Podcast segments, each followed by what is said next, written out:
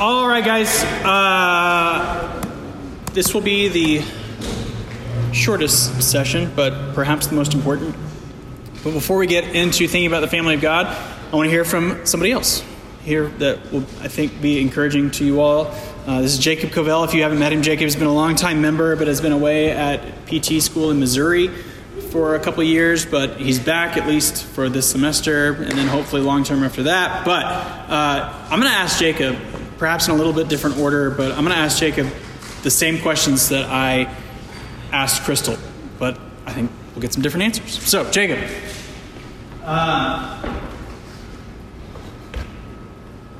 Asking, let's flip these in the order that I asked Crystal, but what have been some difficulties, struggles, pains, realities of living life as a single dude? So definitely loneliness. I mean, I think that's something that most single people, when Crystal was talking, I was like, yeah. I think most of us can relate to, there are points where it's just really, really lonely to be single. Like, especially if you don't have a good roommate or like consistent family time. If you come home at the end of a long day to an empty apartment and there's nobody there, it's just, it's not always a fun experience. There's definitely, for me, I'm a super extroverted person. So like large parties don't scare me at all. But if it's at somebody new's house or like a weird situation or like big like family gathering, if I'm the first one to get there and I'm not comfortable with the host, it's really weird to go into somebody's house like completely alone and just hope that like they're cool and that you mesh and don't have like weird awkward conversations. So there have been points where like I will sit in my car. I'm like chronically early too. So like there will be points that like I sit in my car for 10, 15 minutes waiting for somebody else to show up so I don't have to walk into somebody's house alone. Which is a mental thing for me that, you know, might need to just get over, but it can be really hard. Like Nathan said, when Ed Shaw and Sam Allberry talk about kitchen floor moments, mine are usually bedroom corner moments where I just melt into my moon chair and just kind of fall apart. And they're usually after being in really great, deep community with somebody and then going home and being alone and realizing I'm in an empty space by myself. And everybody that I was just with is probably not.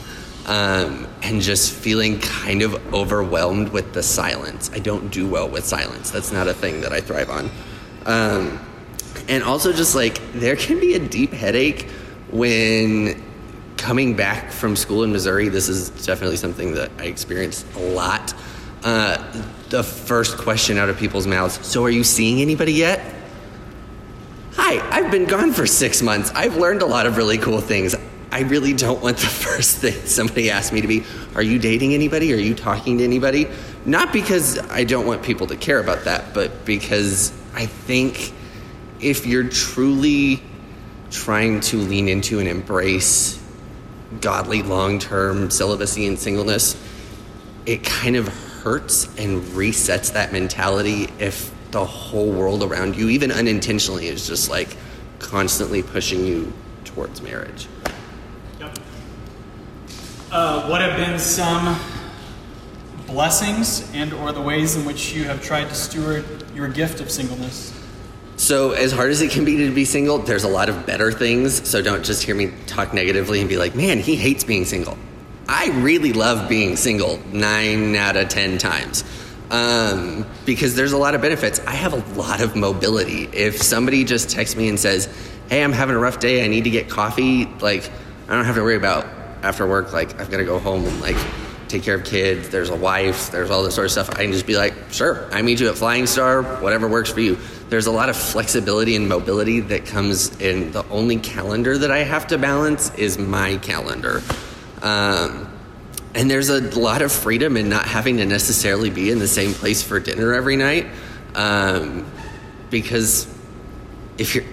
Eating dinner by yourself in front of the TV really starts to get monotonous and suck after a while. So, like, if somebody's just like, hey, you want to come over for dinner? I don't have to worry about, well, shoot, I've got all of this food prepared for a whole family. I can just be like, I'm going to leave that in the fridge and I'm going to fix that another night. The ramen will wait.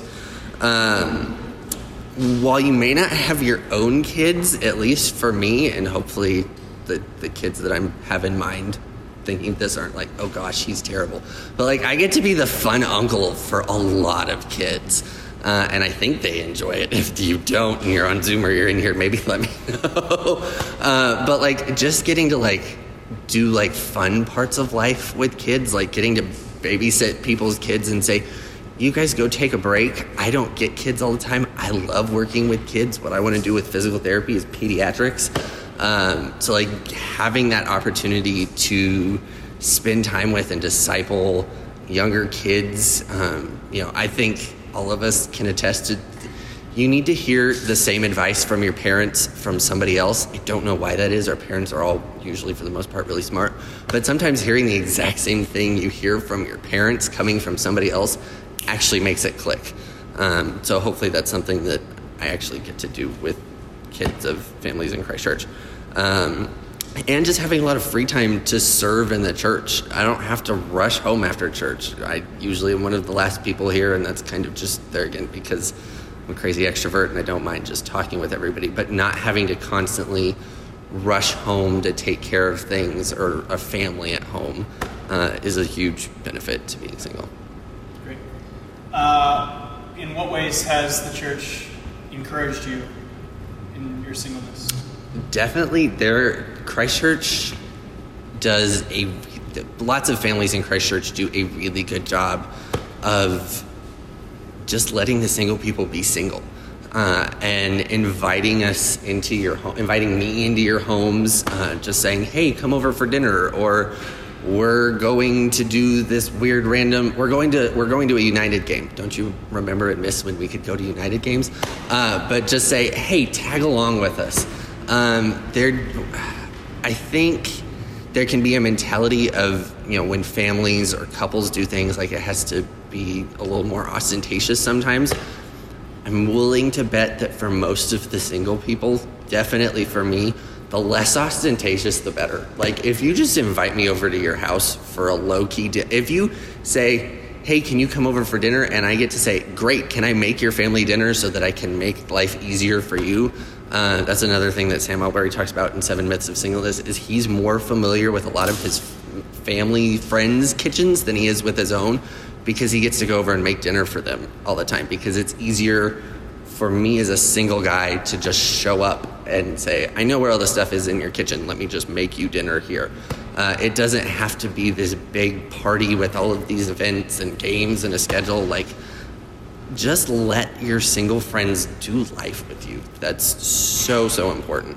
I feel like I get lots of prayer and encouragement from friends of realizing that for the time being, I'm pursuing long-term singleness, and they're okay with that, and they are willing to have hard conversations with me about that.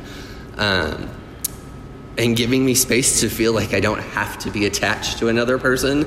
A lot of times when I go over to people's houses for dinner, if they know me really, really well, they will wait for me to bring up if there's somebody that I'm interested in dating, or they just won't bring it up at all because they know that there are other things that are more important to me, and I don't want to feel like I have to be attached to another person to have meaning.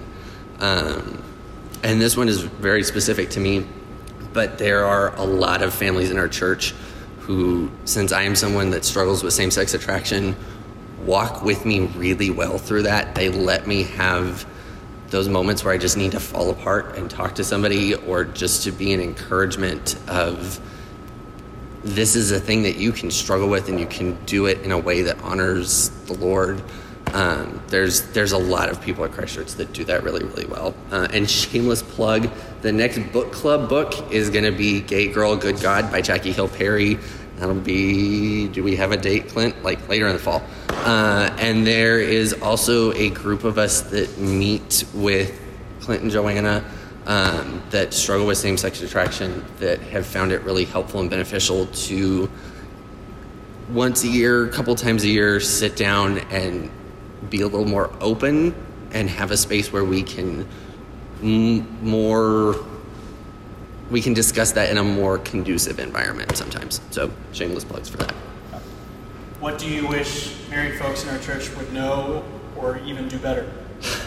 Definitely don't have the first question that you ask somebody be, are you dating anybody or are you seeing anybody? That's just miserable. Like, if I could walk around and lovingly deck anybody that did that, I probably would, because it gets exhausting. Trust that if your close single friends are seeing somebody, they'll tell you. We probably won't hide it from you. But also, there are some people, for sure, that I have deep enough relationship with that can ask me that, and I know it's coming from a place of, like, they genuinely want to know, and they're not just trying to find a way to start a conversation, because they can't ask, how are your kids doing? How is your marriage? It's, are you dating anybody? And that doesn't have to be anything. Because so many people have pointed out that behind that, kind of implied in that question is, hey, you're still kind of broken and not whole. Any right. chance of you becoming whole? Right. Yeah. Right. And I feel like I can be very whole in Christ yep. without another person. Yep. So trust the single people close to your life to let you know how they're doing, if they're wanting to pursue dating or if they're not wanting to pursue dating. And know that if we reach out to you and ask for your input and advice, it's because we really, really value your input and your advice. You're somebody that we want in our corner to help us pursue that. Also, like, your single friends don't need to come over to be entertained. I'm living with the Shermans right now, and trust me, it's way more than enough entertainment to just, like, watch the kids. Like, it's a blast. And this was something that was really surprising for one of my friends after he got married, and I one week when I came back into town, I was like, can I get dinner with you and your wife? And she was like, you want to get dinner with both of us? I was like, yes, because single people want to have married people friends. There's so much less pressure to be on all the time when you're hanging out with all married people. I prefer hanging out with married people. But especially for, like, me and my close friends, like, I want to get to know their wives and girlfriends because they're important to me, and because those friendships are important and their marriages and relationships are important to them, I want them to be important to me. And I think that's, like, the main thing. And this is really, really important.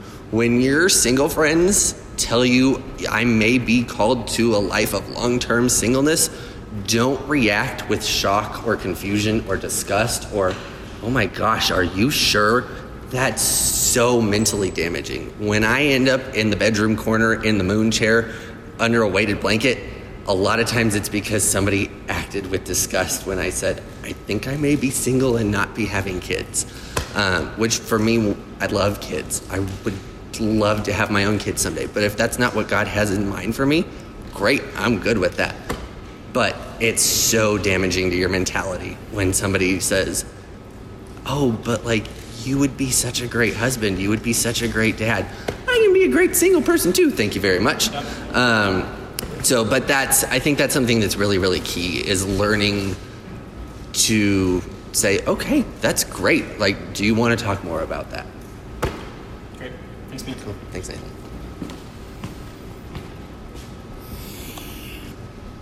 Well, all right. Related to all of that, just thinking about now the family of God. I was recently listening to a sociologist who mainly studies and writes on marriage and family and sexuality, and he thinks that in 50 to 100 years, marriage is largely going to be something that the religiously conservative people do. So marriage is going to be, a century from now, something that Christians and Mormons and Muslims and Jewish folks still do. It's some vestige of our religious past. And while understandings and expectations of family, of procreation, of committedness are sadly becoming more and more a thing of the past, just think about how many friends, neighbors, coworkers you have that either live with a partner or have no desire to live with a partner. Maybe this is even you. Now, I'm not about to go into the reasons why committedness is actually better for you and your personal happiness, better for your partner, better for potential future children and society, even ignoring the Bible. Marriage is better for than cohabitation in so many different sociological reasons that studies make pretty clear. But while expectations of marriage are, in our larger culture, becoming a thing of the past, marriage is still very much an expectation within evangelical Christian circles like ours. So just like Jacob has just shared, and I'm sure many of you have shared, perhaps, with your parents, your not having children is perhaps a hurt in reality for your parents, and now they've just lost grandchildren or something like this. It just as we expect to get married and have kids, we expect our children to get married and have kids, and then live the rest of our retirement years with our doting grandchildren all over our knees, right? But here's the thing. I don't want to, again, disparage that. This is a good thing, right? Children and grandchildren are good for our churches, are good for society. They're good for us. And yet, thankfully, I think our church has done a better job than many that I've either been part of or know of in essentially like centering their entire ministry around the cultivation of a family. Even some churches like build this into their entire philosophy of ministry, meaning like they would say on their website, like the subtitle of their church or on their marquee sign in the front, we are a family integrated church. Meaning they don't see age segregated ministries like children or youth or college ministries in the Bible. So families worship together, they grow together, they remain together within all spheres of life within the church. And while there is so much of that that I resonate with, I wonder how attractive or inviting or preserving of single folks that philosophy of ministry is. They philosophy of ministry that centers and revolves around the cultivation of a family. And yet, while I think that we perhaps are thinking about singleness as a church better than some, we still have a long way to go. A really, really, really long way to go. As many have pointed out, it seems like many, if not most, Christian high schoolers go off to college in order to find a spouse, or at least to make themselves marketable in order to, after college, find a spouse. The trend line for a Christian is to get married and then get a job in one order or the other, to then start making money, to then eventually start having kids, and then raise the drawbridge. So Ed Shaw says that husband and wives, they rightly, concerned about marital breakdown, they make it a priority to have a weekly date night. Understandably wanting the best for their children, they rest around most evenings and weekends, carting Hosea and Obadiah between after-school clubs, music lessons, math tutors, soccer matches, and parties. They're so busy keeping their own family going that they don't really have time to interact with others, unless perhaps they have children who will play well with their own. So if you have a family, you can reasonably feel you have time for no one else. But that can mean that unless you have a family, you feel you have no one at all. And that doesn't make the single life feel plausible to anyone. This is not the picture of family and of familial intimacy that is presented in the New Testament church. I think we kind of talk about the church like it's family, as if it were family. Like we should treat that guy well because he kind of shares some similarities with the relationship that I have with my brother. So I'll call him brother. Or she's kind of like my sister. But the biblical authors don't use this language to get you to pretend, to trick yourself into caring for someone more intently by pretending like they are your brother or sister. The family, or one of Paul's favorite phrases, the household of God, is a family. It is not like a family. It is a family, sharing familial life under the common fatherhood of God, with all of the rights and the inheritance earned by us by our righteous older brother Jesus, God the Son, and united together in spirit and in the love of God by God the Spirit.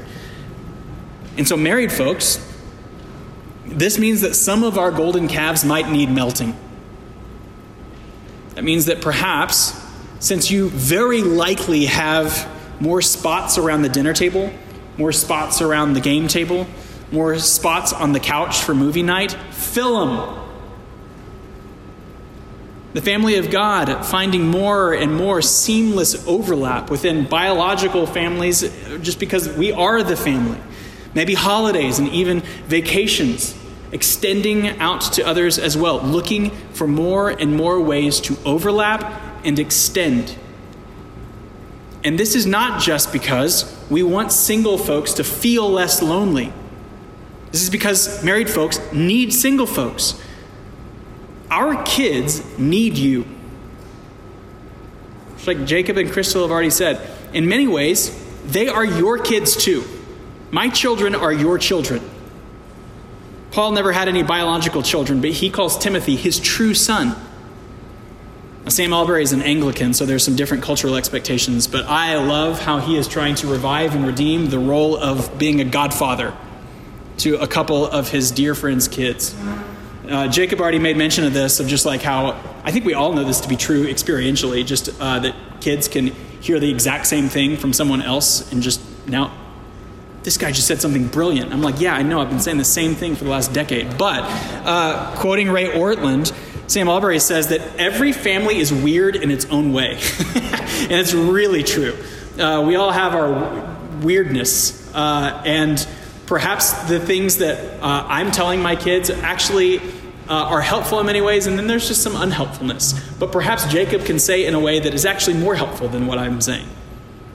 Now, our kids need different voices of spiritual discipleship apart from their parents. Not instead of, but in addition to. Like, I love that our kids are getting to spend more and more daily time with Jacob now. How great would it be if every new baby that was born into the life of our church had a single guy or a single gal come alongside the new parents and say, I will commit to walking alongside you for the course of this child's life. I will commit to walking alongside you in the spiritual formation of this child. I'm in. Like, I'll be around. I'll be around to read the storybook Bible and the stories. I'll be around to supplementally have the awkward teen conversations. I'll be around when they are 7 or 12 or 17 to encourage them towards honoring you as their right authority. I'll be around and ready with available phone calls during their college years. I'm in for their life. And I mean, seriously, like, what dude among us hasn't actually wanted to be a godfather? We don't have to, like, have the ring or something, but what gal wouldn't want to be the fairy godmother? Now, I don't think we need to call it that. There's some weird cultural baggage that comes along with that, but how great for some who never marry. That might mean, that kind of ministry might mean that they might fill up entire weeks with children, with teenagers, with 20-somethings, with many, many more kids and spiritual grandkids than we have as biological mothers and fathers. For some of you, that might mean that you have these spiritual sons and granddaughters or whatever else, in addition to the one day, the kids that you have of your own biologically.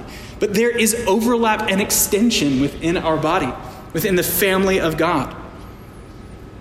We actually do want to be and become even more a family-integrated church, but not limited to, with drawbridges up, biological nuclear families.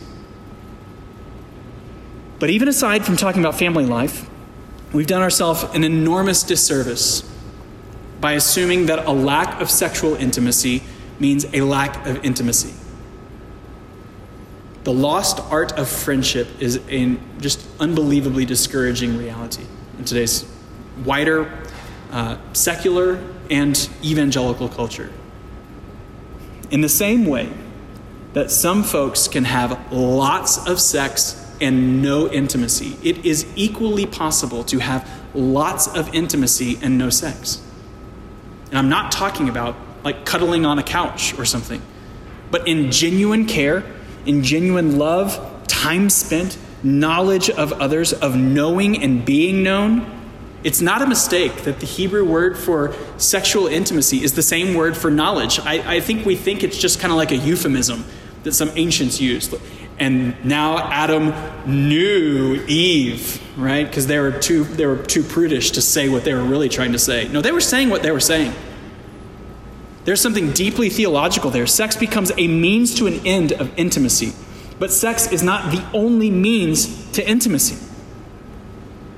And we hardly have a category for that kind of friendship. When we read of David and Jonathan's friendship, C.S. Lewis is totally right that we, as 21st century Westerners, just assume that there must be some funny business going on there. There is something sexual going on there with David and Jonathan because we do not have the foggiest category for the kind of friendship that David and Jonathan have, in which David could possibly mean that the love that he and Jonathan share surpassed that he enjoys with women. Without any doubt, David is not saying that he prefers the sexual intimacy that he shares with Jonathan more than he shares with women. But there is something even more deeply connected in their friendship of mutual care, of knowledge, of sacrifice that he even experiences with another woman. But we will not experience this behind raised drawbridges. Now, maybe or maybe not. Maybe we will, maybe we won't ever experience that kind of David and Jonathan level of intimate friendship. And in fact, since the story of David prepares us and points us for the coming, or his coming greater son, the Lord Jesus, maybe David and Jonathan actually has more to do with the deep and abiding intimacy with the royal king, David's greater son. But the point still remains that just because sex isn't present doesn't mean that intimacy isn't possible. Sam Allberry says, for those of us who remain single, we might not experience the unique depth of intimacy with one person that a married friend might, but we can enjoy a unique breadth of intimacy with a number of close friends that comes from having greater opportunity and capacity than married people typically have to invest in close friendships.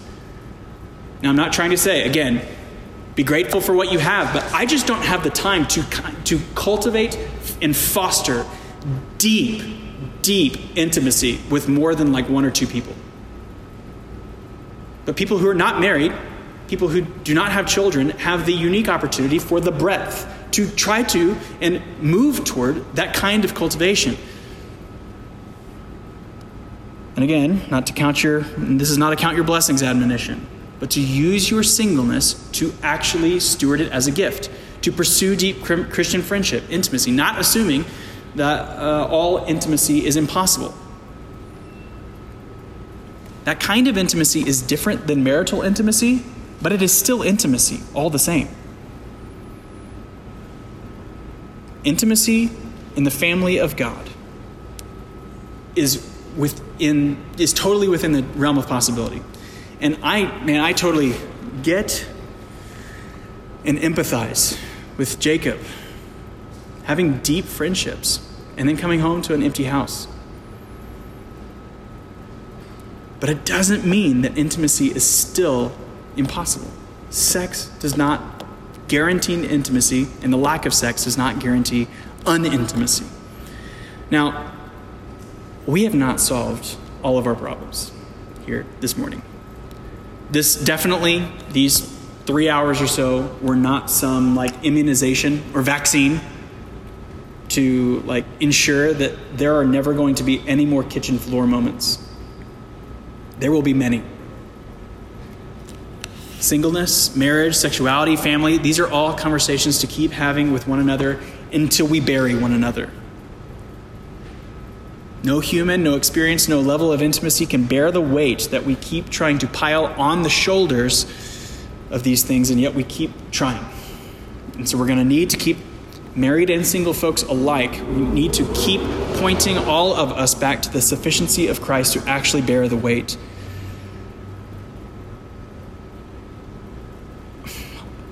I'm trying to figure out how to close this thing. And I didn't know how to do it last night, and I don't know how to do it this morning. I'm just going to read one more quote from Paige Brown, and then I'm going to pray for us. And then I don't have anything pithy. I don't have the immunization. that fixes all of these things. Hopefully what we've done, though, is to give some better categories of thinking and to have better categories of ongoing conversations to have amongst ourselves, both as single folks, as married to single folks, and as single to married folks. But Paige Brown says this: I want to be married. I pray to that end every day. I may meet someone and walk down the aisle.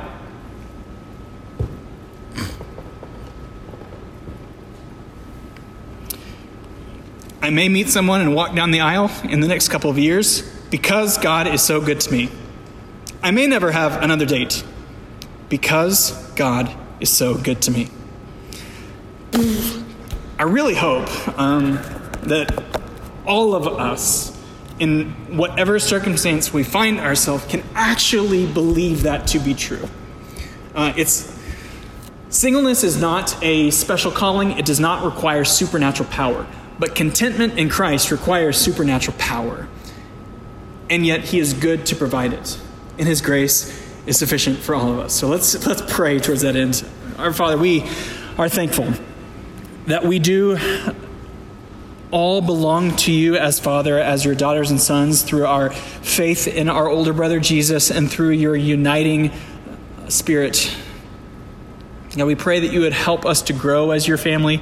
Help us to think of others, care for others, to consider others to be more important than ourselves. Reorient our hopes and desires. Reorient our expectations for marriage and for what marriage is. Help us as married people to use our marriage, to use our sexuality, to point towards a greater fulfillment that comes in Christ. Help those of us who are single and celibate today, and perhaps for many years, perhaps for their entire life, to use their singleness, to use their sexuality, to use their celibacy, to point toward a greater fulfillment that comes in Christ.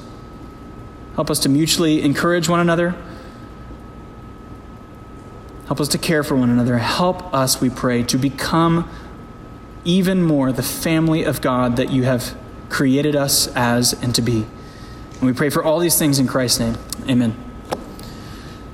Thanks for being here, everybody. I hope it was helpful. Again, this is not the final word on this. This is hopefully a conversation starter, so let's keep having them. Over lunch today in our GCs, for the rest of our lives together, as long as we're members of the same church. It's good to see you. Have a great weekend.